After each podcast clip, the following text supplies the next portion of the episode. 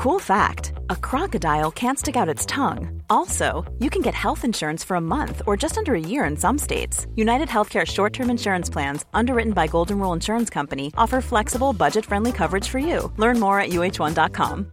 This is Paige, the co-host of Giggly Squad, and I want to tell you about a company that I've been loving, Olive and June. Olive and June gives you everything that you need for a salon quality manicure in one box. And if you break it down, it really comes out to $2 a manicure, which is absolutely insane. It's also so easy to get salon worthy nails at home with Olive and June. The difference between how your nails used to look when you did them yourself and now with the Manny system is a complete game changer. The best thing about Olive and June too is it's a quick dry. Dries in about one minute, lasts for five days, and full coverage in up to one to two coats. Visit oliveandjune.com slash perfectmanny20 for 20% off your first system. That's oliveandjune.com slash perfectmanny20 for 20% off your first system.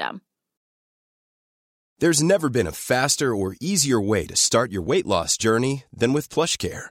PlushCare accepts most insurance plans and gives you online access to board-certified physicians who can prescribe FDA-approved weight loss medications like Wigovi and Zepbound for those who qualify. Take charge of your health and speak with a board-certified physician about a weight loss plan that's right for you. Get started today at plushcare.com slash weight loss. That's plushcare.com slash weight loss. plushcare.com slash weight loss.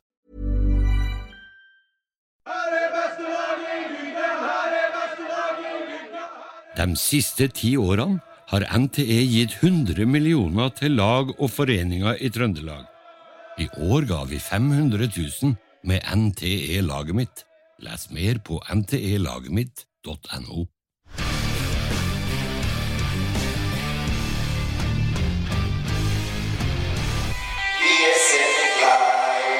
Leipzig, Wasserwaschstoff Leipzig, Rot-Weiß sind unsere Farben,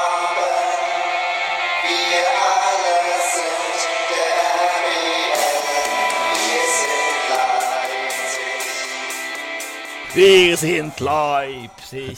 Det er klasse å lage fanlåt etter Bonnie Tyler, Petter. Det er er tysk. Det er Boari. Usikker på om du har funnet den selve offisielle Leipzig-sangen. Jeg tror det er, jeg har en mistanke om at det er en slags bootleg-variant. Par nivå under Terje Walter på Ranheim, det her, eh, Mike, eller? Ja, det, Terje er vel eh, alene på topp. Vi er Ranheim. Laga på den. Leipzig på torsdag, altså, folkens. Da kommer de, eh, rykker de inn tyskerne med Bonnie Tyler eh, på Lerkendal. Det blir artig, vet du. Ja, ja, ja. Ok. eh, det, var ikke, det ble ikke så bra som var på der eh, starten der, vet du. Men den første har akkurat fått femmer på terningen i forfatterdebuten for boka 'Bare spille ball'. Stilson limer det i krysset, skriver adressa. Og det tror jeg ikke vi har skrevet om noen siden frisparket til Pritcha fra 100 meter mot Ålesund i 2009. Nei, altså ganske sikker på at vi aldri har skrevet om Stilson før, i hvert fall. Nei, det har, det har jeg skrev det på Instagram. og Jeg måtte jo legge ut det Jeg er litt sånn eh, ambivalent der og poste. Men her må man pushe, da, så at folk vet at det finnes ei bok. Ja. Og da skrev jeg at sist jeg limte den i krysset, da, var borte mot Hødd, på Hødvoll i 2012. Ja. Så Eh, lenge så. Det er ikke så lenge siden, men jeg sikta på det lengste krysset og traff det nærmeste. Ja. Og en Åsmund Bjørkan sa etterpå bare, Stilt sånn, den der sklei av. Den skled av noe jævlig. det gjorde den. Men eh, vi kan jo bare ta litt videre, for vi er, mm, om Stilson er av den formening at han ikke leverte godt nok på banen, så kan det kanskje være en fattig trøst å få vite at når det gjelder ungdomslitteratur, så har han med sin debutroman skrevet seg rett opp i øverste sjikt i Eliteserien, og det uten å gå veien om kvalik. Det er pene ord, da. Det, Det er fra adressa, ja, sjølsagt, ja, men pene ord, det, da. ja, det var over all forventning. Det var veldig en lettelse å få den der. Så, men jeg, også, har jo, jeg har jo troa på at det er en bra bok, liksom. Jeg jo, har jo jobba mye og lenge med den. Eh, så når den skal ut, og folk potensielt skal lese den, så er det greit å ha med seg den der, da. Og jeg tror at det er en bok som fyller et slags hull i den her fotballitten, da. Ja, for at, eh, Nå skal ikke det være noen reklamesending, Petter. Det er det jo ikke. Men Ja, vi tåler litt. skal du få ett minutt til å fortelle om den, hva boka handler om. Kjør! Ja, nei, det Tida går der. Uh, unge Fredrik Markussen, som uh, spiller på guttelaget til Rosenborg. Han er U16-landslagsspiller. Bra talent. Altså et, uh, et, et, En bra spiller som har alle muligheter til å lykkes. Eh, men han sjøl har den naive tilnærminga til fotballprofftilværelsen. At man går løypa man blir juniorspiller, og så er man på A-laget, og så får man en proffkontrakt. Bare man trener hardt nok og gjør den jobben der, så vil man få muligheten. Men så skjer det ting i løpet av eh, uka før de skal spille NM-finale i G16, som gjør at han skjønner at det spillet der er i gang for lenge siden, og at det, de Agenter valgene og greier og og sportsdirektører, alt det der Hvem som setter en verdi på det, hvem som sier at du er den vi satser på, betyr noe også i det lange løp.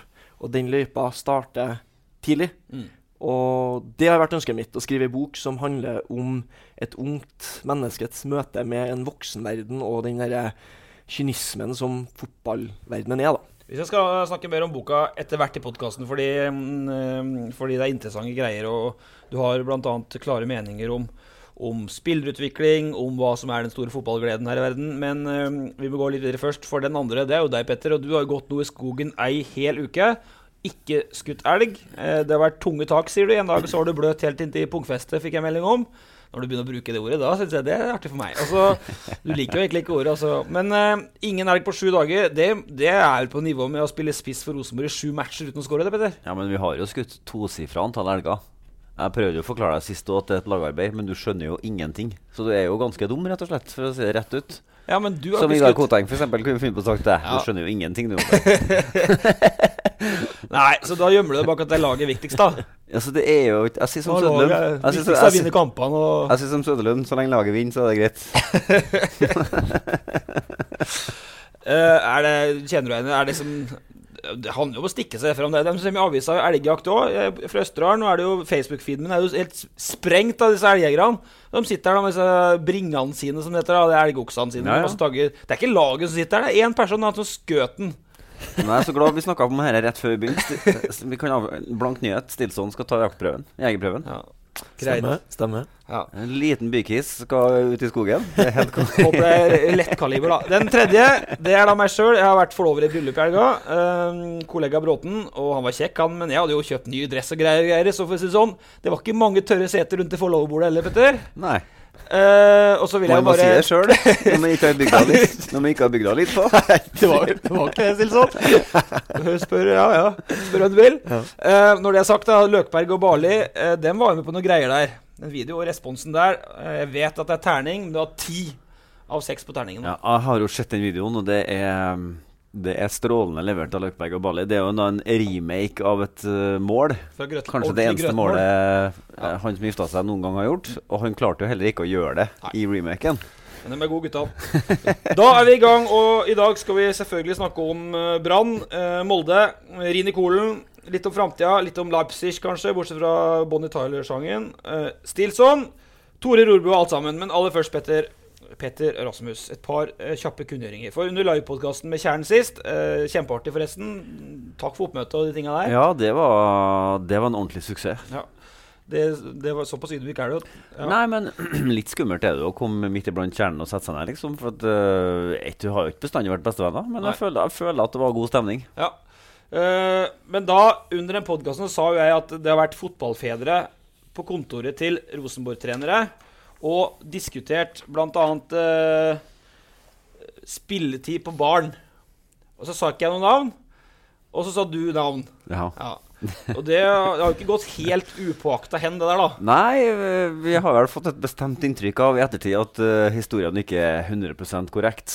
Og da kan jo ikke vi selvsagt uh, Vi er jo ikke større enn at da må vi inn og korrigere på Ja det som, uh, det som da angivelig skal være en riktigere utgave av versjonen Ja, av historien. Poenget er i hvert fall at vi nevnte jo Selnes. uh, at pappa Selnes har vært inne på kontoret til Jønsson. Og vi, vi er ikke større enn at vi legger oss litt flat når vi tar feil. Ja, for det var Perry. Eller, eller hvordan var det igjen? Nei, ja, det var en mer sammensatt greie det der. Eh, det handla om en samtale i samråd med spilleren. Eh, Ole, da, som var veldig lovende veldig lenge, og var veldig frustrert over å sitte på benken under etterfølgerne da, til Jønsson veldig lenge. Ja. Så var det en eh, samrådsprat med, med sportsleder i Rosenborg, ikke til hovedtrener, og, og der står saken. Og da er det på sin plass å beklage det. Men Det hører med til historien at altså, det der er jo et historisk faktum. Det var jo Perry sin største blemme omtrent som Rosenborg-trener. Ja. At han aldri slapp til Ole Selnes. Ja det så vi jo tvert nestemann kom inn, eh, og satt han bare fast på laget. Mm. Det gikk jo forholdsvis greit, for å si det sånn. Ja. Så, men OK, da har vi snakka om det, og vi har lagt oss flatt på det. Eh, Jeg vil bare si kjapt da på kunngjøringer at eh, etter at jeg snakka om at jeg rykka ned som Kiel Bodø både som trener og spiller, så fikk jeg masse folk på innboksen eh, som ja, ja, hvis en lag trenger nedrykksten og sånn, ring Sagbakken og sånt. Ja, det er riktig. Kutt ut det der! Still sånn. Fordi jeg ble bitter jeg nå. Ja. rykka ned med 46 poeng, da. 15 Ja. seire ja. 26 kamper og omlegging av seriesystemet. 46 poeng, det var verdensrekord i nedrykk. Så er det skapet satt på plass. Jeg vet jo, du, har, du er jo fortsatt bitter på et bestemt lag, fotballag etter den gangen. Men jeg kan kanskje ikke ta opp den historien. Skal vi begynne å snakke om Strørsbing 2 nå? Nei, det orker jeg ikke. Da blir det en ny runde. Ja. Men da er vi i gang, Stilson. Okay, er vi vi starter med å sende blomster til Tikki Taka-åsen, eller? Ja, ja, herregud. Han, eh, han leverer varene, han. Så, og sikkert eh, godt likt på brakka. Ja, To målgivende mot Brann eh, mandag kveld, og dermed er det fortsatt fire poeng og seks kamper, Petter. Og da, da alle gleder, hjertet gleder seg, og Molde-kampen er glemt. Og alt Ja, ja. Nei, men nå så jeg jo Megafonmannen på Twitter skrev at han kunne til og med tenke seg å røyke fredspipe med, pipe med mors hvis eh, Tromsø slår Brann. Ja. Men det er jo ikke noe poeng i, for han er jo på ingen som helst vis en del av det Tromsø-laget. Så det er jo bare. Ja ja, men uh, hva gjør han da? Ja, men uh, Vi gikk ut veldig hardt nå mot Ole Steinnes-opplegget her, sant, Ja, forrige ja, gang. ja, sånn- sant det. nå er det rett på saginga. Men altså, jeg har mine ord det er jo det stille sånn. kan, det er jo ingen, Hør her. Det var knallhardt der. Ser, hør her, seriøst. Det går ikke an med tyngde å hevde at Mors har hatt en stor betydning for det Tromsø-laget i år. Nei da. Det er riktig. Man kom inn i går. og prøver si. nå er den i gang igjen. Ja, greit. seg opp igjen. Men, men, eh, men eh, hva tror du, Mike? Altså, nå er det seks matcher de har igjen kampen i Bergen. Men når Brann da ikke utnytter matchballen sin i går, eller ikke matchballen, i hvert fall muligheten til å ta inn på, da er det, da er det nesten umulig, da. Ja, altså, det, det var virkelig serveringen jeg fikk fra Molde. Uh, det var jo Det var en forferdelig kamp å se på. Altså, det var Og som, når du har spilt fotball sjøl, så stort sett alle fotballspillere har vært borti den derre Både sånn som Molde opplevde matchen, og sånn som Rosenborg var. Og det var, Ja. Det var tungt og vanskelig, og selv om de prøvde, ikke sant, så er det ingen som når opp i så enorme rom. Molde bare boltrer seg uansett hvor på banen de var. Så og det er jo selvfølgelig noe en skal ikke liksom ta for lett på. Uh, og vi kan snakke om kampprogram og alt sånt her, og det tror jeg har en innvirkning. Så uh, men, men det er klart, uh, jeg tipper Rosenborg også er litt sånn tenker litt ekstra. Og det har de jo sagt òg, de Men det, det, det momentet med, med kampprogrammet Det gjelder bare delvis skjønner mot Molde. For at siden Rini Kolen tok over 25.07, så har Rosenborg spilt 16 kamper. I det samme tidsrommet har Molde spilt 14. Så det er ikke ekstrem forskjell på de to lagene. Det er ekstrem forskjell på Rosenborg og Brann, for Brann har bare spilt åtte. Men Molde har faktisk spilt ganske mange fotballkamper i den samme perioden. Og så er det jo sånn at når det er flyt, så er det ikke noe problem å spille fotballkamper. Da kan hun spille hele tida. Hun spiller sikkert tre ganger i uka da, hvis du vinner alle kampene. Det er jo ikke noe som er morsommere enn det. Men du får det kanskje litt hardt i fleisen den dagen du kjenner at eh, oi, i dag er vi ikke på jobb. Og Ja, det de absolutt jeg, jeg, jeg, tror, ikke jeg tror ikke du skal utelukkende snakke om kampprogram, men jeg tror det spiller en rolle også fordi altså, den lille marginale forskjellen der. Ja. Eh, og Molde som er et lag som har et veldig høyt toppnivå, det vet vi, det har vi sett tidligere i år òg. Eh, og når du får et Rosenborg-lag som kanskje er litt tung etter den semifinalen og kjenner litt på det og tenker litt, og når man starter kampen og kjenner at oi, nå er ikke vi i nærheten, så det er en sånn utrolig vanskelig greie å justere inn. da. Det Ja. blir sånn enk enkeltvis kjenner man at hver enkelt spiller kjenner nå må vi gjøre noe. Nå må vi gjøre noe, vi må springe litt mer, vi må, og så gjør man det. Men så er rytmen helt off. da. Og når Molde i tillegg treffer på alt? De, de hadde jo fem-seks spillere som bare herja. Da er det ubehagelig, og da er det vanskelig å, å snu det. Selv om du kommer ut etter pause og tenker at nå trykk til å vinne dueller, så, så merker man at man er ikke helt der, og man har ikke dagen. Mm. Og når de to lagene møtes på den måten, og Molde er såpass god, så, så kicker den derre Ja, de to kampene er kanskje ikke noen sånn enorm forskjell, men akkurat nok til at Molde ser så forbanna bra ut. Så det er artig poeng, da. Altså, kanskje årets høydepunkt for mange Rosenborg-fans er jo hjemmekampen mot Molde. Mm. Og det desiderte høydepunktet for Molde-fansen er i hvert fall hjemmekampen mot Rosenborg. Men altså, Så de to kampene er på en måte hvert, hvert sitt ytterpunkt. Helt forskjellige. Men også, Hva skal han ta med seg fra en sånn kamp? da, som vi, som vi vet, Det var jo et lengre møte i går, og de ville snakke ut om det som skjedde. og sånne ting, og Det, det betyr at de i hvert fall tar det her på alvor. og Det, og det skulle jo bare mangle òg, Rosenborg. Men, Men uh, når du sier at alle har en sånn dag, er det bare å sette strek og gå videre, eller bør han virkelig se seg sjøl i speilet og si hva var det som foregikk? Nei, jeg håper jo at det var derfor møtet var litt ekstra langt, for at de skulle bli ferdig med det. For at uh, Det er ikke noe vits å gå og på det i dag og i morgen i overmorgen. Altså, Det måtte de være ferdig med i går. Mm. Og det er forhåpentligvis derfor de satt litt lenger i, i garderoben òg, for, å- for å prate gjennom det og rett og slett bare gå videre. For at uh, i en lang sesong så er det, det er ikke noe mye som tar meg fra en sånn match. Men hva, hva foregår inne på en sånn garderobe etter en sånn Hvis det skal være ikke kall det et oppvaskmøte, da, men hvis det skal være en ordentlig prat, tør spillerne å Er det en monolog fra en trener, eller tør spillerne å ta til motmæle her? Og hva, hva forventes? Nei, jeg tenker De har jo vært i en brukbar stim, og de ligger jo godt an. Og nå får de det brannresultatet ikke sant, som, som hjelper. Så som en Petter sier, det er ikke det er ikke noe du skal gå og dvele ved, fordi det var bare en slags sånn perfect storm for Molde her. De møtte Rosenborg på et gunstig tidspunkt, er i bra slag. Eh, jeg tror Rosenborg sitter i garderoben og ja, de er forbanna for at de ikke har klart å måte, levere mer. De kunne ha gjort ting og sikkert fått med seg 0-0, kanskje. Eh, selv om det var en dritdag, så har de klart å måte mure igjen og, og fått med seg noe. Eh, men jeg tror også de sitter og sier at vi møtte kanskje det laget med, i tillegg til oss sjøl, det høyeste toppnivået. Vi møtte dem på en dårlig dag, og de, var, de Ja. som bare. Det er ikke så mye mer å si. Nei. Altså, Vi hadde en dårlig dag. De var gode. Eh, vi tapte for et bedre lag. Vi går videre. Men det er jo, jeg føler at Rosenborg-trenerne, som både Kåre og Kolen, er mer sånn at de tar med spillerne på diskusjon. da I en sånn møte at Det var jo det som var til Ranheim i vår. Var det jo to ordentlige møte, øh, møter med, med Team Kåre da den gangen. og øhm, du vet jo at sånn som Pål og de sentrale spillerne De snakker i de møtene her for å si kaller en spade for en spade. Jeg føler at Kolen ikke er noe mer diktatorisk i stilen enn det Kåre var. da Nei, men han, også er en litt omstendelig fyr. Det er jo det vi har fått inntrykk av. Altså, han, eh, det er mye ord i nederlenderen. i tak hvor han prater. Altså, Du kan stille et helt enkelt rett fram spørsmål, og så bruker han tre og et halvt minutt på å svare. Så, og hvis han er like omstendelig med spillerne sine, så er det jo faktisk en viss risiko for at det er sånn at budskapet går over hodet på dem. Ja. Så jeg håper han er noe mer presis og konsis når han snakker med dem. For det for det tar litt tid da med, før han kommer frem til konklusjonen innimellom. Da har jeg, det har Han slått snakker meg. godt, han snakker bedre engelsk enn oss, da, for misunderstand me Ja, right, det gjør så- det. Han snakker Men, mye eh, bedre engelsk enn oss. Men Mark, du har jo hatt Vegard Hansen. Det, hva er det beste i norsk sosialdemokrati? Er det mer den derre jeg sier hva du gjør, og du holder kjeft, eller er det at uh, her må Pål og gutta få Det blir, må bli lytta til, da. Jo, det tror jeg. Og jeg tror i Rosenborg så er det, det er mange sterke personligheter som, som krever å bli hørt, og blir hørt. Fordi de, det, det er i hvert fall mitt inntrykk.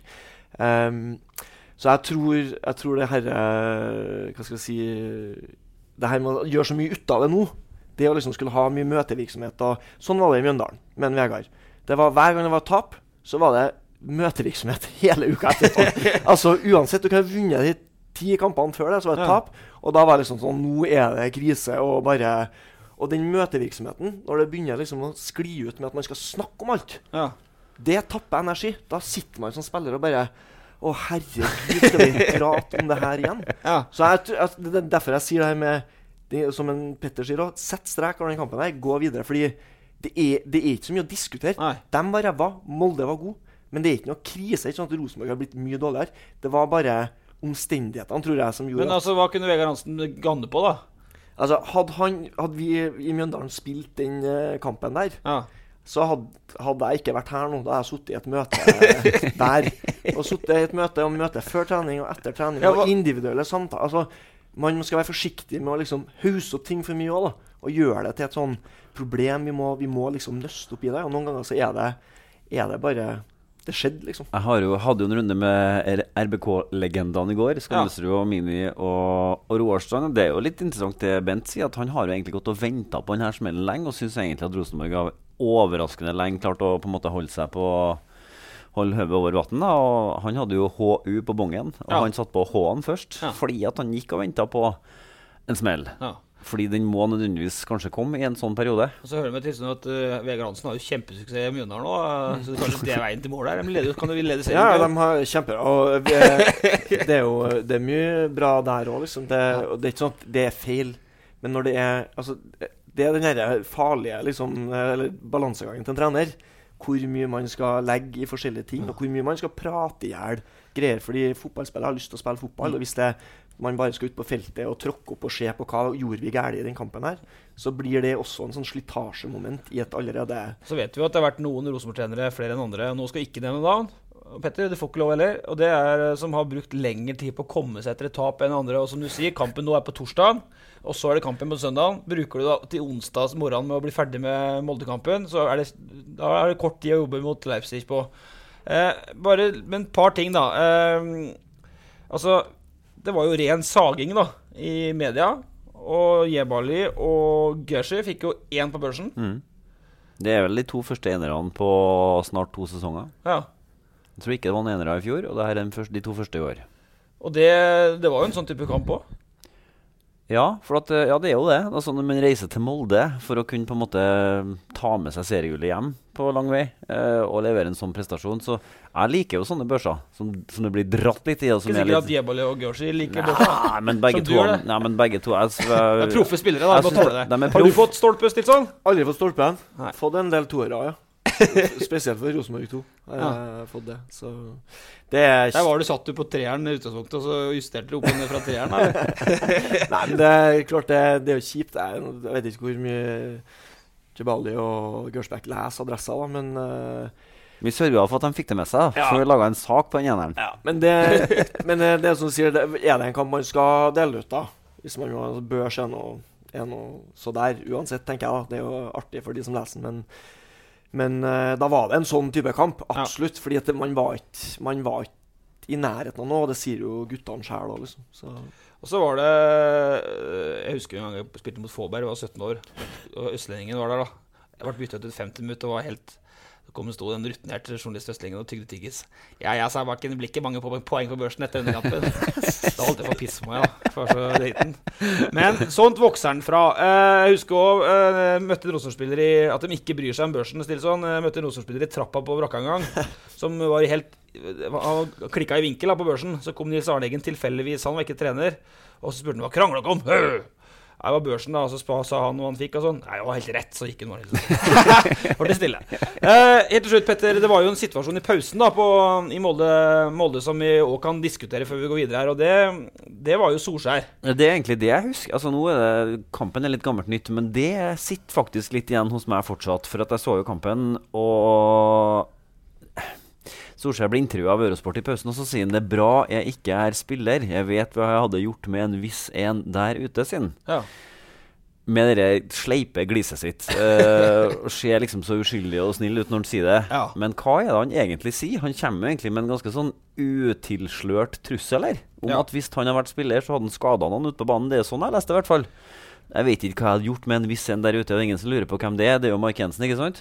Hva er det egentlig Solskjær holder på med når han står og melder sånne ting? Og så kommer han unna med det. og Sånn, så, liksom, så, så snur han bare og så går. da Han tar ikke imot noe oppfølgingsspørsmål på det. Da bare går han vekk fra intervjusituasjonen.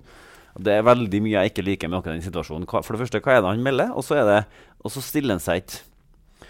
Han har på en måte distansert seg litt. Han er så jævlig jovial og hyggelig og trivelig type. Men så har han egentlig ganske stygge budskap innimellom. Og når han har det, så bare leverer han, og så går han. Ja. Så du får liksom ikke spurt han ja, hva var det du mente med det. Men det er, jo, er det en indirekte, Går det an å kalle det en indirekte trussel, eller er det for, blir det for å dra, å dra det for langt? Kanskje jeg drar det litt langt, men uh, jeg er helt uh, enig. Det er liksom oppsiktsvekkende at en trener står og sier det der. Jeg kan forstå at en trener blir forbanna fordi Mark Jensen planter knottene i låret på en, uh, Ruben Gabrielsen.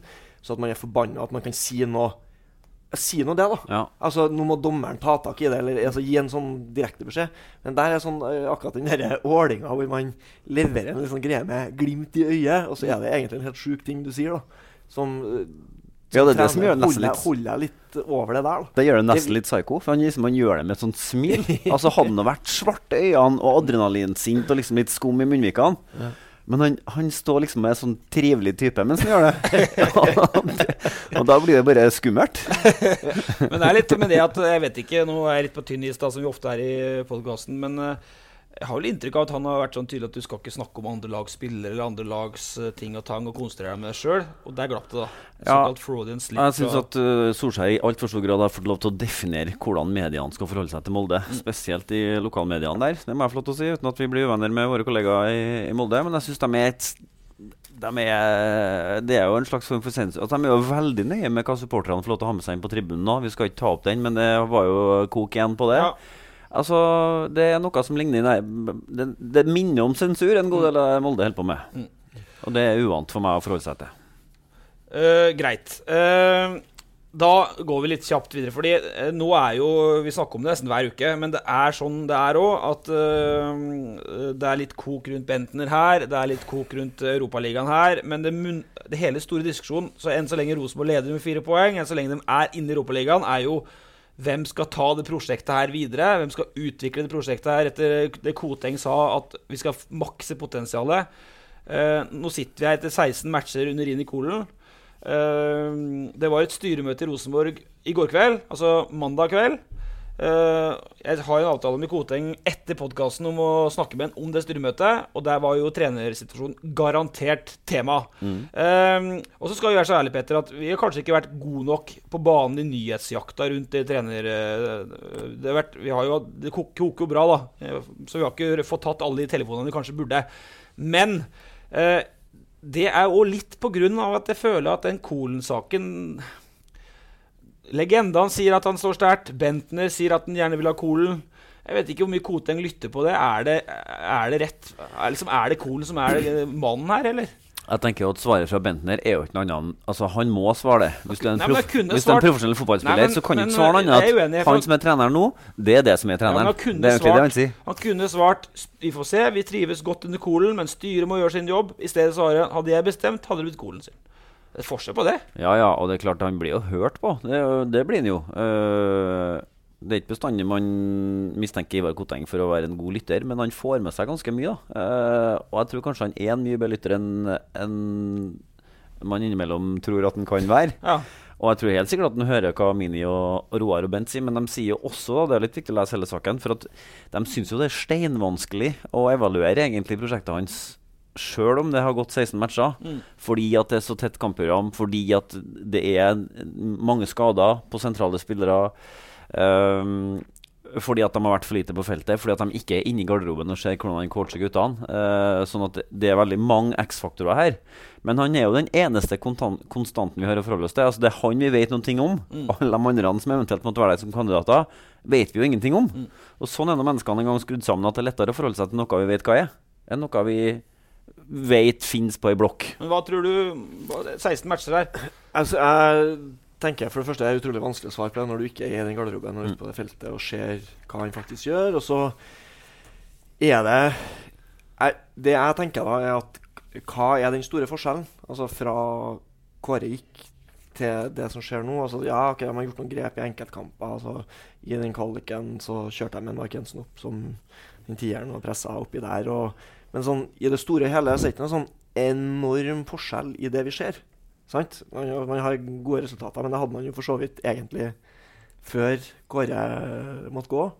Så det er veldig vanskelig å se. Det er ikke noen sånn distinkt forskjell for det blotte øyet som du bare ah, Det er det han har gjort. det han har gjort. Så det er klart Bentner er, har gode forutsetninger for å svare på det der, men jeg tror som Petter sier, da, at hva annet skal han svare? Men har du Eh, sagt hele sendinga 'jeg tror som Petter sier'. Kan, Ja, jeg vet Ja, jo, nei, nei, nei, har du sagt jeg 'tror som Ole sier'? Har ikke sagt det neste gang. Faen, det er Nei, bra gjest, også, Beste gjesten. Nei, nei, men jeg, jeg, tenker, jeg tenker at uh, når Bentner sier det Det første jeg tenkte da jeg så den overskrifta, var at ja, men selvfølgelig sier han det. Selvfølgelig sier han det. Og det er to grunner til det. Det ene er hva annet skal han si. Altså, han kunne ha sagt som du sier, ikke sant. Det er veldig sånn diplomatisk svar. Men jeg er litt usikker på hvor lenge Bentner ser for seg at han kommer til å være i Rosenborg.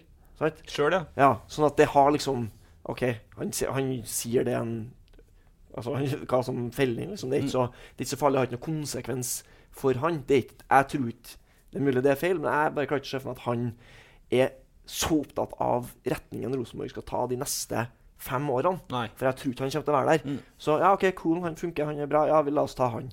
Det er litt sånn jeg føler han svarer. Det er et godt poeng. Men, eh, men, eh, men eh, Jeg er enig med Riktig. Jeg sitter her for sjøl, da. Men det er ikke et sete som er tørt, da. Men, men, men jeg vil jo mene at bare sånn for å ta det, da For at på fredagen så for Vi skal snakke mer om Kolen. Vi skal ikke snakke så mye om Bentner i dag, men på fredagen så hadde jo jeg en prat med Bentner. Han snakka jo da for første gang siden det det der presseseansen. sant? Han snakka kun om det sportslige. Vi prøvde jo, men han, det var jo helt umulig å få svar på andre ting. Men han svarer ordentlig på Kolens spørsmål. altså. Han får to spørsmål på det, og jeg, st- jeg, jeg stiller oppfølgingsspørsmål på det. Han er jo ganske tydelig. Mye mer tydelig enn jeg trodde han skulle være. Så ja, du har sikkert rett. Han, ikke, han ikke, tenker ikke så langsiktig for at han kanskje ikke skal være der. Men er det én ting jeg er sikker på, så er det at Niklas Bentners fotballsmartness er ganske godt utvikla. Så når han sier det, så har han sett den i grundigheten i hverdagen, han har sett den på feltet, han, han har sammenligna med andre, og det var et ordentlig begrunna, kvalifisert svar. Det var ikke noe sånn han bare slengte ut der og da. Så, det var helt tydelig han tenke på det. Så, så har jeg sagt det òg. Eh, men eh, Petter sa jo det, som han var inne på, Petter. God dag. Så, så er det jo det at, at For å ta Kolen nå, da. Han tiltrådte 19. eller 20. juli. Spilte første matchen mot Celtic 25. juli etter at han spilt 16 matcher. Er- Hvor mange treninger har han hatt til å påvirke spillestil, påvirke relasjoner? Og så får han inn Jebali, og så får han inn Denic sånn på slutten av vinduet, nærmest som et sånn pusterom for å få utvikla stallen. Og så begynner Jebali å få et forhold til Meling. Så Jebali var jo ganske naken mot Molde, men mot Meling det funka bra. Så blir Meling skada. Og så er det en skadeliste. Hele angrepsrekka hans er jo ute. Eh, det var bra presspill mot Ranheim. De overraska litt da med å snu den veden hvor Søderlund Jensen jaga på Eggen Rismark, Kvande og Valle Dønnem og nærmest tok luven av Ranheims oppbyggende angrepsspill. Et presspill som var ganske svagt, hadde vært ganske svakt lenge. Mot Vålerenga så hadde de sju-åtte gode angrep hvor du så igjen litt Rosenborg-fotball. Med indreløpere som flukta i rom, med en kant med delanleser, plutselig var i bakrom igjen. Og så var det jo svart hav igjen mot Molde. Så Det er jo konklusjonen min, at det er jo det er vanskelig, men jeg syns at det har gradvis blitt, det har liksom bygd litt stein på stein. Men som sagt, mot Molde var det ingenting som funka. Men for å være litt sånn konspiratorisk her, da, og det her er mulig liksom helt på jordet Men eh, jeg tenker det er lov å tenke tanken lell, da. Når vi snakker om liksom, hvor kolen står, og hva styret kommer til å lande på nå etter hvert, så er det klart at eh, da Kåre fikk sparken, så ble det jo sagt at det her er en tanke som har ligget der i over et år. ikke sant? Hvor, er, hvor går veien videre? Så Jeg vet det her har blitt nevnt før òg, men, men eh, kanskje er det ikke tilfeldig at han kom inn bakveien han Coolen, og inn i akademiet. Også, at det har vært en tydelig tanke hele veien at det her er en fyr som kan være noe mer enn aka akademisjef Mm. for oss. Uh, og sånn sett, og jeg I'm Sandra, and I'm just the professional your small business was looking for. But you didn't hire me because you didn't use LinkedIn jobs. LinkedIn has professionals you can't find anywhere else, including those who aren't actively looking for a new job but might be open to the perfect role, like me. In a given month, over 70% of LinkedIn users don't visit other leading job sites. So if you're not looking on LinkedIn, you'll miss out on great candidates like Sandra. Start hiring professionals like a professional. Post your free job on linkedin.com/people today. There's never been a faster or easier way to start your weight loss journey than with PlushCare. PlushCare accepts most insurance plans and gives you online access to board-certified physicians who can prescribe FDA-approved weight loss medications like Wigovi and Zepbound for those who qualify. Take charge of your health and speak with a board-certified physician about a weight loss plan that's right for you. Get started today at plushcare.com slash weight loss. That's plushcare.com slash weight loss. plushcare.com slash weight loss. Mom deserves the best, and there's no better place to shop for Mother's Day than Whole Foods Market. They're your destination for unbeatable savings, from premium gifts to show-stopping flowers and irresistible desserts. Start by saving 33% with Prime on all body care and candles. Then get a 15-stem bunch of tulips for just $9.99 each with Prime. Round out Mom's menu with festive rosé, irresistible berry chantilly cake, and more special treats. Come celebrate Mother's Day at Whole Foods Market. Since 2013, Bombas has donated over 100 million socks, underwear, and t shirts to those facing homelessness. If we counted those on air, this ad would last over 1,157 days. But if we counted the time it takes to make a donation possible, it would take just a few clicks. Because every time you make a purchase, Bombas donates an item to someone who needs it. Go to bombas.com slash ACAST and use code ACAST for 20% off your first purchase. That's bombas.com slash ACAST, code ACAST. Tilbøyelig til å tenke at det, det er et snev av sannhet i det, i hvert fall. At den tanken i hvert fall har blitt tenkt av ledende folk i Rosenborg. Om ikke det har vært sånn eh, skrevet i stein at sånn blir det. Eh, sånn at eh, Jeg tror sånn som det ser ut nå, så blir det han. Og det her er liksom veldig Man vet jo ikke alt som snakkes om bak uh, lukka dører, men, eh, men jeg tror det lukter litt av det, altså. At Enig. eh, man har eh, Jeg er enig. Jeg og Stilson er helt på linje. Så, Det det er slitsomt, men så- altså, kulen er altså, men, men det Men jeg må nå vinne serien her nå, tror jeg først. Altså, nå er det fire poeng ned, og så har de Leipzig Har den Leipzig-kampen noe å si. Har de europakampene som er igjen. Nå tapte de 1-0 mot Celtic etter å ligge ultradefensivt. Det er til å forstå med manglende fart i frontleddet, eh, som hadde Benro kanskje bidra med i fjor. Men har det europahøsten noe å si for totalinntrykket her? Altså, Ja. de tar noen poeng. Svaret er ja. For den lista var det jo Kåre egentlig som la, da, med at uh, i år er det vel egentlig året for å gå videre fra et gruppespill, Ja. ikke bare være fornøyd med å være der. Så det er på en måte en list han har overtatt. Men det er jo litt sånn. Uh, så hvis man, hvis man skulle finne på å rote bort uh, serien her nå, og være ganske sånn flat og rygge seg inn til et poeng eller to i Europaligaen, det, den er ikke så hyggelig å ha med å gjøre for kulen. Så han må leve, selvsagt må han levere, men det Og det hviskes Det jo noen navn som du kan ha snakka med, men det tror jeg ikke vi skal ta her, for det er så vagt. Ja. Men vi hører noen ting, da. Blant annet eh, noen navn som har vært i norsk fotball før, som er utlendinger som er Jeg sier ikke at det har noe hold heller, men eh, det er et interessant Det er noen interessante navn, da. Vi får se. Eh, Der ble Stilson nysgjerrig, ja! Eh, vi skal snakke litt om eh, For nå har vi eh, Klokka går, og vi skal snakke litt om, om, om Ranheim òg, når vi først er her, Mike, og har deg i studio, før vi begynner å snakke om deg sjøl. Men er vi ferdig med Bentner nå, eller? Yes, jeg syns at vi fikk en ok prat på fredag, jeg og Niklas, da. Ja, du og Niklas, ja. Nettopp. Nei, ja, det var flåseri. Nei, for jeg hadde lyst til å, egentlig hadde lyst til å ha en liten En ordveksling om nettopp det. Fordi at du har jo vært uh, Søderlund-fan på Twitter de siste ukene. Ja. Og sier at bare gi mannen tid, så kommer det til å ordne seg. Det er jeg ikke så sikker på at det kommer til å gjøre, dessverre. Fordi at uh, I hvert fall ikke sånn som Rosenborg spiller nå, med to innoverkanter som ikke legger inn. Og Delanlé som er litt sånn ja, han, han er jo, Du ser jo at han kommer inn og kan bidra med noe, men så i neste kampen så er han helt flat igjen. Og Det er ikke så rart, for han har vært lenge ute. ikke sant? Så uten noen som kan mate Søderlund med innlegg, så er savnet etter Bentner ganske så sterkt i øyeblikket. Ja, Rett og slett. det hjalp jo ikke Søderlund at Birger Meling ble skada heller, da. Akkurat nå har. Rosenborg en midtspiss som ikke er god nok. Og så er ikke det bare Sødlund sin feil, men det er hans feil òg, ja. Så Sånn sett så er det hjertelig velkommen tilbake for en eh, ganske høy danske, som var god i de to siste kampene før han ble skada. Ja, er du uenig? Nei, ja, jeg, nå er jeg midt på treet, men det handler Midt på treet, er enig? Ja, og det handler bare utelukkende om dem rundt eh, Jeg jo, jeg har trua på Sørlund. Han er en brøkkjer og en bra norsk spiss. Så jeg, men han, nå er det som sagt melding er ute. Og Delanley er fortsatt eh, Så det er ikke så mange som skal fòre ham, det har du rett i. Og det trenger Sødlund mer enn Bentner. Hva tror du? Jeg, jeg tenker at Sødlund Sørlund tilfører det her presspillet, som gir Rosenborg en dimensjon de ikke har i så stor grad med Bentner. Ja. Han er knallgod der, men han er avhengig av å bli fòra.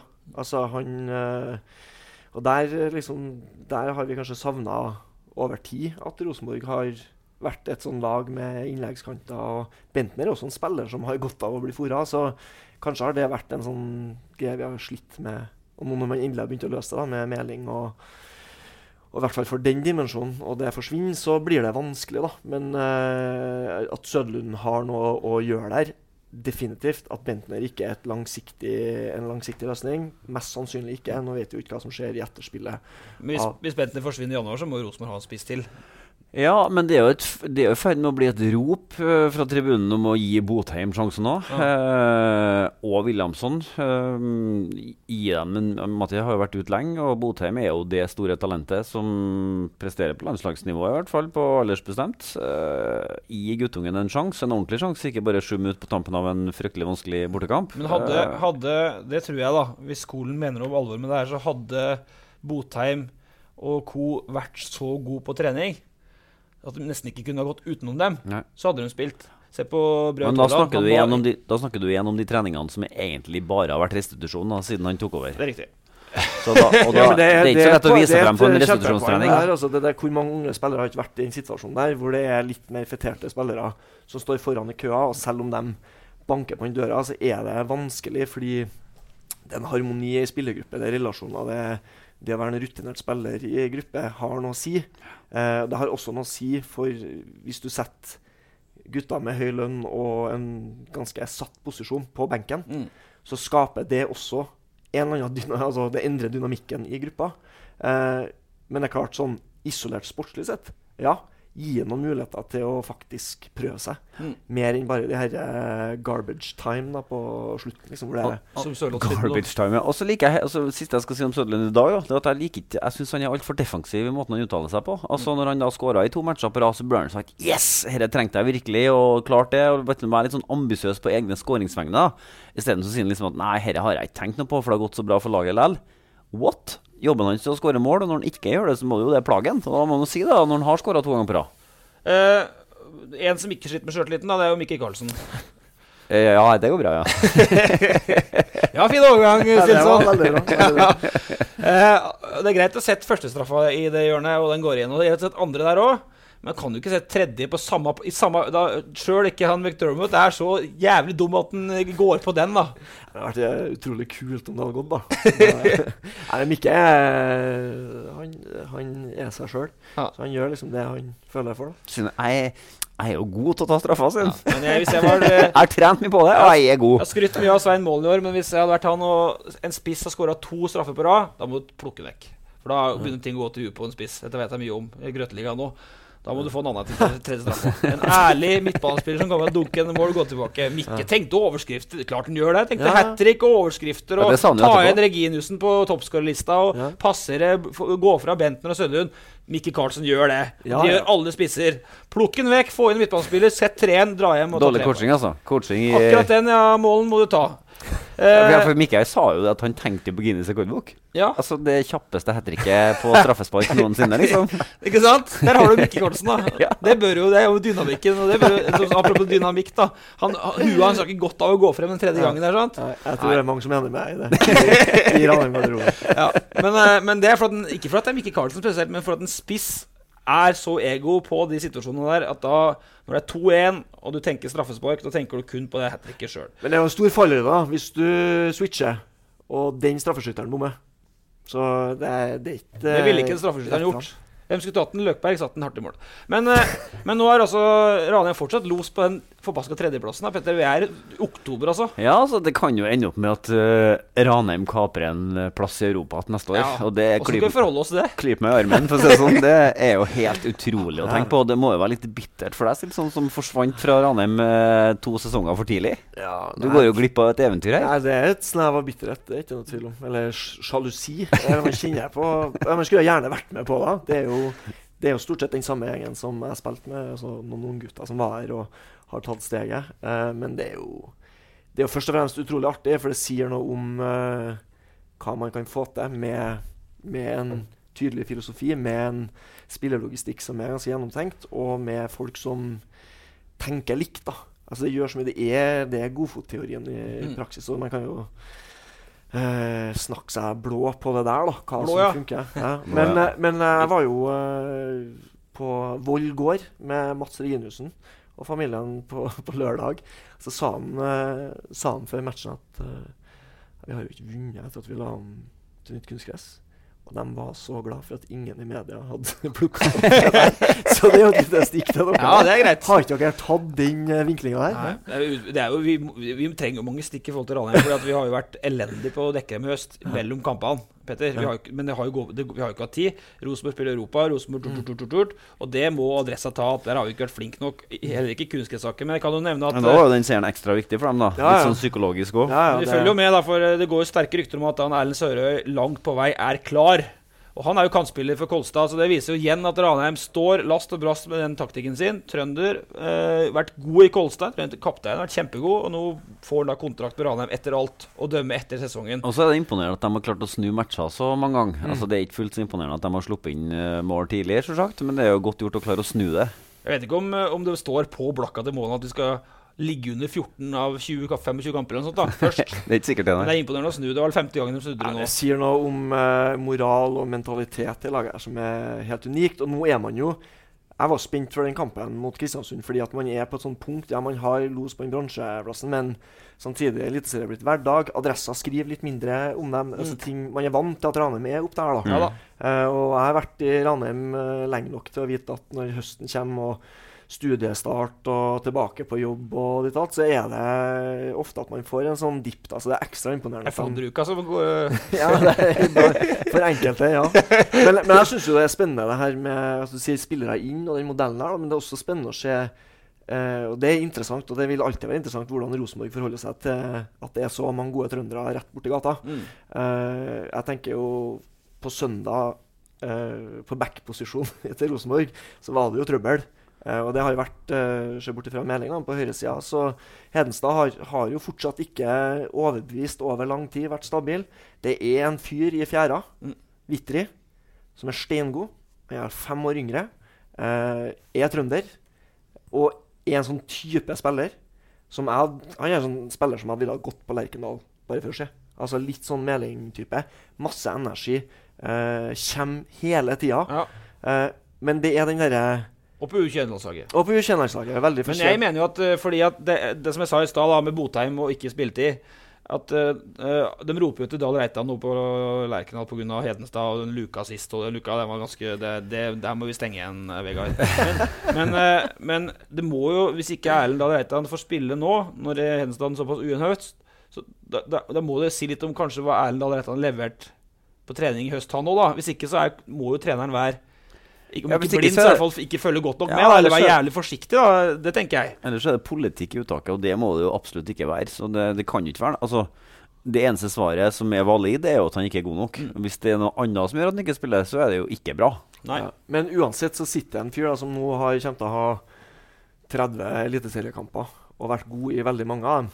Eh, og kanskje er det steget riktig nå, da. Og da får du igjen. altså Jeg er helt enig i det. Sånn, man har en trønder på benken her, og, men det jo, han har jo ikke spilt. Mm. Og for hans del så blir det sånn, det er så farlig å bare, Det kan jo snu fort, selvfølgelig, men kanskje er det Kanskje må han komme seg et annet sted. Kanskje du skal bytte klubb til neste Ja, ne nesten. Kanskje Reitan skal til Ranheim og Vitry Ja, skal til Rosenborg? men nesten det, altså. Ja. Nesten Men du lanserer Vitry som Rosenborg-back fra 2019, da?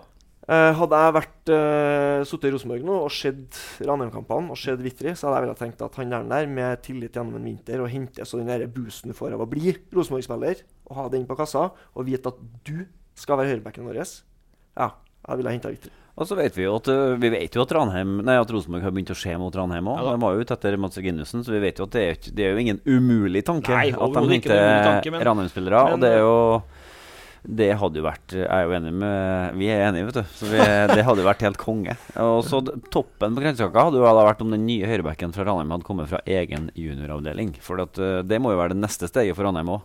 Ja, å og de klare å utvikle vel- egne spillere ja, som er de er vel i gang med å altså, intensivere arbeidet med det. Da. De har vel holdt seg unna akademimodellen til NFF, og så nå er de vel litt mer inn på tankegangen at det faktisk er neste steg. da, Å skape et Ja, men Det trenger ikke være et akademi heller. Men, men nå har man jo, øh, vil jeg tro, da, langt på vei tømt fotballtrøndelag for de beste no, Altså dem som i, ikke er gode nok for altså, ja. Sånn at den, de neste Etter hvert må de begynne å påfylle påfyll fra seg sjøl òg. Ja, men Husk på at uh, det Ranheim-laget nå, den stammen du har der, er jo stort sett Strindheim. Folk som har vært innom systemet i Strindheim. Og det var gutter som ble veid og funnet for lett i Rosenborg-systemet. Altså Erik Tønne og Kristoffer Løkberg og den gjengen der. Og vi var jo en del av et A-lagsmiljø i Strindheim som etter hvert ble en veldig sånn stor kjerne av det som skjedde i, i uh, Ranheim. da. Mm. Sånn at, uh, at, at det alltid er en mulighet for å plukke opp de herre som havner litt utafor det Rosenborg-systemet. For det å være i Rosenborg-systemet er veldig fint hvis du er han som hele tida hospiterer og trener med A-laget, men det å dette utafor der, så er det liksom Hvor skal du gå hen? Ja, Du får en grei skole, men det er seniorfotball. Det er den der matchinga der. Det er det som gjør deg til en god spiller. Vi skal i Rorbuan-tur øh, fordi øh, Stilson han har meldt at han har vits. og den er på engelsk, og Stilson er vel halvt engelsk, så Vi det skulle bare mangle. Vi prøvde å oversette Tour Tore- in the row cabin. Row cabin. Kjør, Vigneid! Så sier han Konrad til naboen at helvete, sier han. Det der skulle jeg faen meg ønske at jeg kunne gjøre. Du sitter faen ikke her og, og blåser opp sexdukker midt på stranda. Men det her var tre mannfolk. Det var to østlendinger og en nordlending som eh, satt og diskuterte hva kvinnfolka deres tente på. Eh, så sier han først Ja, det er, det er jo min go to-vits der, da. Eh, så jeg har, jeg har trua. Vi får se da om dere uh. So, a man walks into a bar, sits down at the bar, orders a drink. And after a while, he sees this box behind the bar. And he says to the bartender, Excuse me, sir, what do you have in that box? And the bartender says, Mind your own business. Don't ask about the box. And the guy in the bar has a few more drinks and he keeps asking about that box. He's so curious. What's in that box? He says, Bartender, please, I need to know what's in that box. And the bartender says, You want to know what I have in this box? Okay, I'll show you. So he picks up the box, puts it on the bar, opens it up, and out comes this little guy dragging a piano after him. Sits down, starts playing the piano on the bar. And the bar guest is like, Wow, that's so amazing. Say, where did you get a hold of this little guy? And the bartender says, You want to know where I got this guy? You know what? I have this lamp. And whenever I rub it, out comes the spirit. And the spirit grants me one wish. And the bar guest is like, Oh my god, do you, do you have this lamp here? Yeah. Could I borrow it? Sure. And the bartender picks up the lamp and gives it to the bar guest, who quickly rubs it. And out comes the spirit. And the bar guest says something to the spirit, and suddenly the bar is filled with ducks. Quack, quack, quack, quack, everywhere. And the bar bartender is so furious, he starts chasing all the ducks out. And finally, when he gets all the ducks out, he's, uh, the bar guest says, What kind of spirit is this? Here, I ask for a room filled with bucks, and I get a room filled with ducks. And the bartender looks at him and he says, Well, don't think that you're the only one disappointed with the spirit. Do you really think my wish was a 16 inch pianist? Det var fin! ja. Det var fin, den. Det var klasse, det. Ja, det var meget god vits. En uh, døvhørt uh, ånd der, altså. Ja, den, er- den, den har jeg fortalt etter at jeg slutta i Ranheim, så var jeg innom et spillermøte før jeg flytta til Oslo. Så Trond Nordstein som var trener, så, så fikk jeg være med på spillermøtet og litt sånn avskjed og sånn. Så var litt sånn eh, død stemning, da, som Trond spurte om jeg kunne, uh, kunne fortelle en vits. da. Så kjørte jeg den der. Det er første gang en Vegard Vold har sagt til meg liksom Den der var, den var bra. Det var bra. Fikk du skryt av Vold? Ja, da Det er ikke ofte man får skryt av Vold, men uh... Vi skal straks ta inn på ukas lag, men vi må jo snakke litt om uh, Michael Stilson sjøl før vi runder av, Petter. Ja. Eh, også hvorfor ble du forfatter? eh, Du har jo skrevet blogg i NRK, du har jo vært i litt Nettavisen, du har vært eh, journalist der. Hvorfor begynte du å skrive bøker? Mm, nei, det er en sånn forfatterdrøm jeg har hatt hele tida. Skrevet hele livet, egentlig. Og Så Det er vel litt tidlig å si bøker i flertallet, eller? Nei, fordi det kommer en nyhet der. Ja, nei, nei, vi får ikke legge mye press. Jeg, jeg, bo, det her er jo første bok i det som jeg har tenkt som en trilogi. Nettopp. Men det, har jo, Bøker. Men det, det er jo langt fram dit. Ja. Uh, men, eh, men jeg har alltid likt å skrive. Og så har jeg prøvd å skrive bøker før og bare blitt refusert, refusert, refusert. Eh, og så, når jeg var ferdig med fotballkarrieren, så tenkte jeg at jeg har lyst til å skrive fotballbok. Jeg har lyst til å skrive en fotballbok jeg sjøl hadde hatt lyst til å lese som ungdom. Eh, og så eh, var det faktisk Først var det liksom tanken å skrive en fotballroman for voksne. og så eh, var det på toget med Ane Dahl Torp, faktisk, for å name-droppe gi, gi Ja, ja. en god historie her. ja. Eh, hvor hun sa liksom Jeg pitcha den her voksenromanen og skulle bli den nye Per Petterson. Og sånn tenkte jeg. Så sa Ut og stjele hester, ja. ja, Skriv for ungdom, sa hun. Og så trigga det noe i meg, fordi jeg hadde hadde kontakt med en redaktør i Cappelen Dam før som hadde sagt Du, du har ikke tilfeldigvis ei fotballbok? For da hadde jeg sendt inn noe annet som var altfor ræva til. Altså.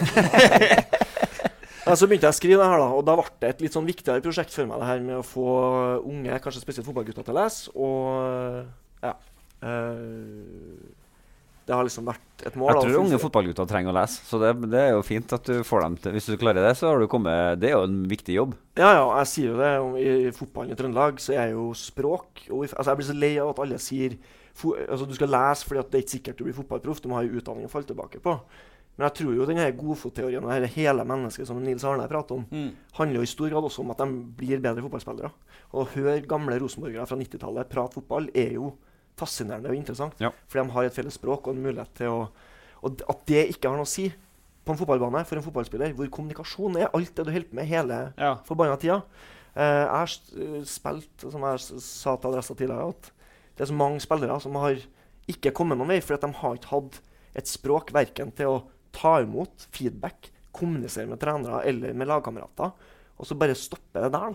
Ja. Og det å lese skjønnlitteratur, det tror jeg er med på å utvikle både det ordforrådet, altså det at du rett og slett har flere ord å kommunisere med, Ja. men også at du får en innsikt i hvordan Eller at flere tenker som deg. Ja. Fordi å være fotballspiller er et forbanna ensomt yrke. da.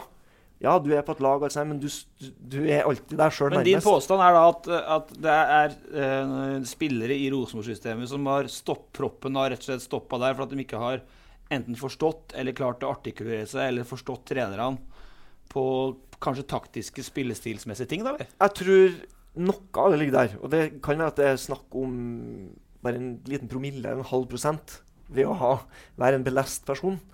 Men jeg tenker jo Ranheim er et eksempel på folk som har et veldig sånn reflektert forhold til egen fotballæring. Ja.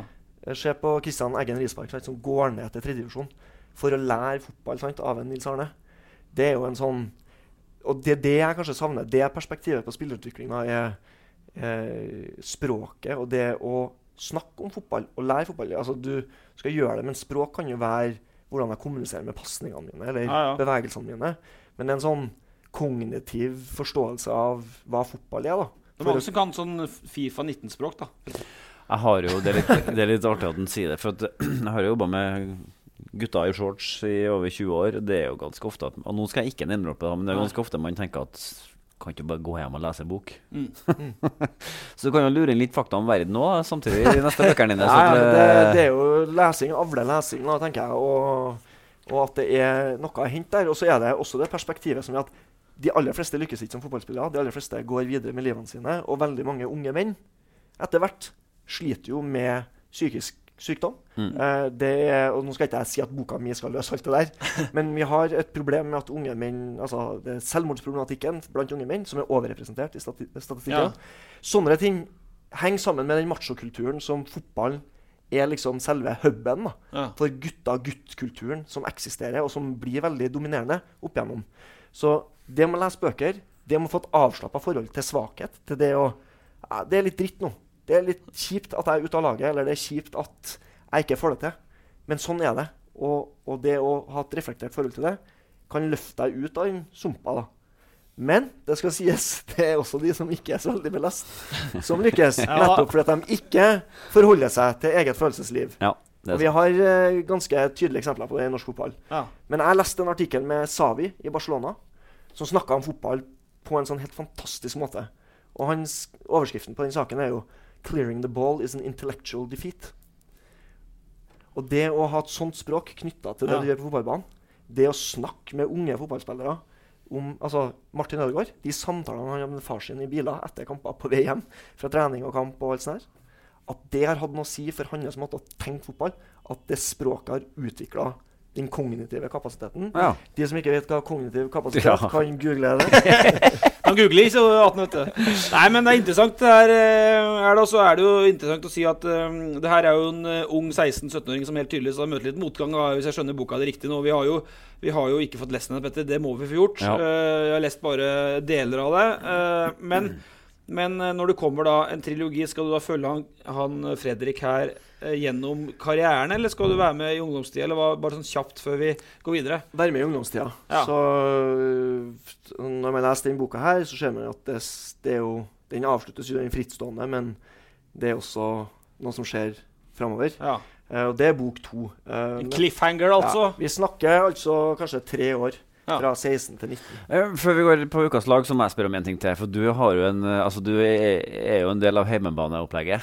Og det kan jo tenkes at vi òg blir, for vi har jo vært og gjort en opptak. Så jeg er jævla spent på om vi blir klippet bort eller ikke. Har du noe jeg- Er vi med i sesong si to? at I den uh, grovklippen jeg har sett, så er dere med. Abba! Ja. Gråklippen! Ja. Vi kom oss gjennom Gråklippen! ja. men, eh, men jeg vil jo eh, si at eh, jeg har jo hatt en finger med i spillet i den For å berge oss? Her. I den, nei, i den Ja, castinga castinga, ja. Ja, så. Har det. Vi skal innrømme det. Odd Rune Og du har ikke fått kjeft for det etterpå? Også, også, hæ? Du har ikke fått kjeft for castinga Veldig fornøyd. Veldig fornøyd. Bra, Jeg skal ikke si noe mer om Odd Rune Volden, men jeg tror at sjøltilliten hans trenger det mindre enn sjøltilliten vår. da.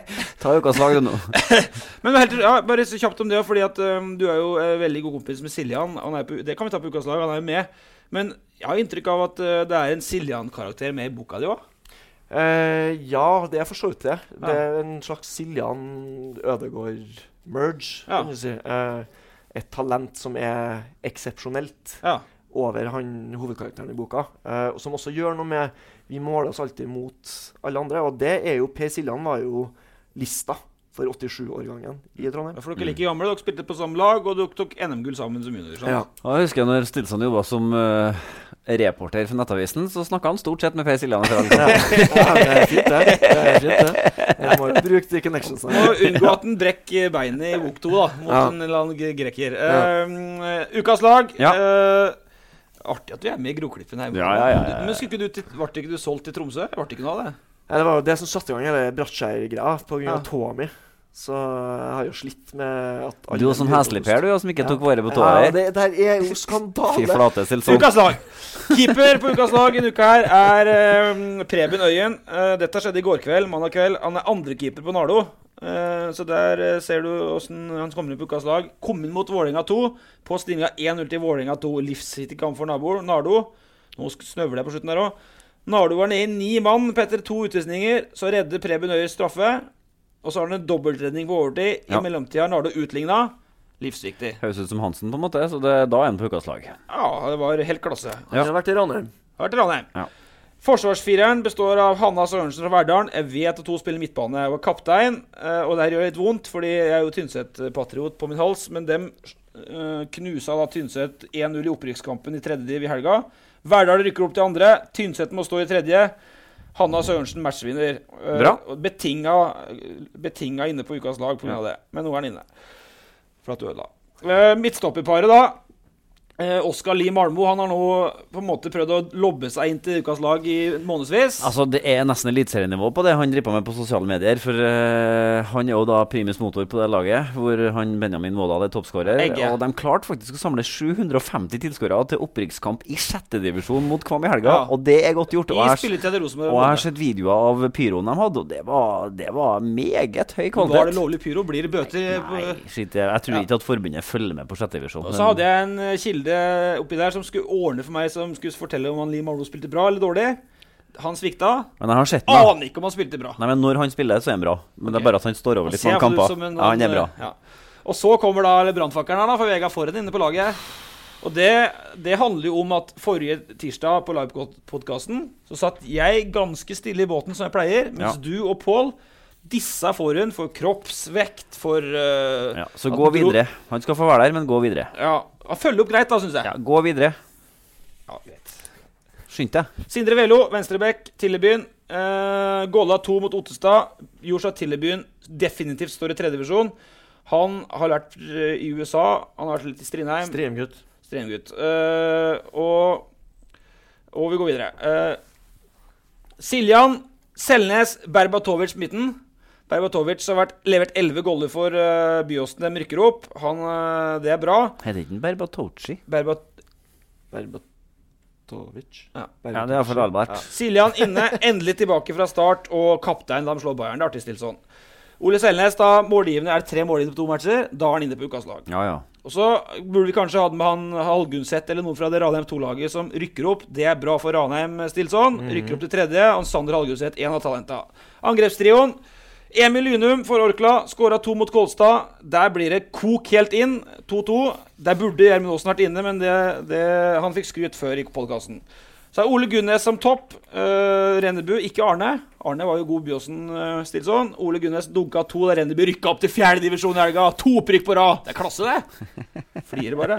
Og så kjører jeg min uh, gamle kjenning Georg Flatgård på venstrekanten, da, som uh, knuste flirer for at jeg mener at Tolga Hva har det med altså det, Det er jo Trøndelag fotballkrets, da. Ja, greit. Tolga, Flatgård dunka to, knuste Høgmos Fredrikstad. Kanskje han ikke rykker opp likevel, Petter. Det, det er et kjempebudsjett å gi seg sjøl. Ja. Det er artig. Ja. Det syns jeg faktisk er litt Det betyr at vi ikke rakk å snakke om Røros, som tapte 16-0 i helga mot Strindheim. Greit. Eh, så får vi se. Levanger de er definitivt ferdig. Får se om de kommer tilbake. Tusen takk for besøket, Stilson. Takk for meg.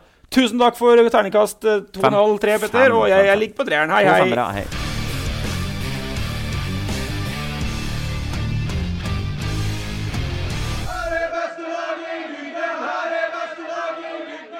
De siste ti årene har NTE gitt 100 millioner til lag og foreninger i Trøndelag. I år ga vi 500 000 med NTE-laget mitt. Les mer på.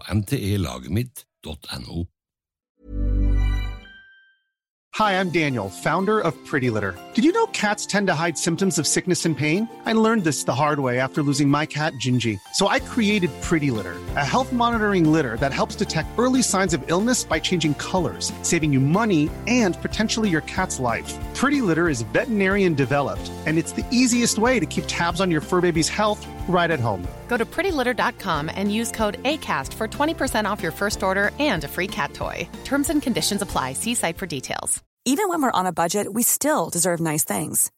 Quince is a place to scoop up stunning high-end goods for 50 to 80% less than similar brands. They have buttery soft cashmere sweaters starting at $50, luxurious Italian leather bags, and so much more. Plus, Quince only works with factories that use safe, ethical, and responsible manufacturing. Get the high-end goods you'll love without the high price tag with Quince.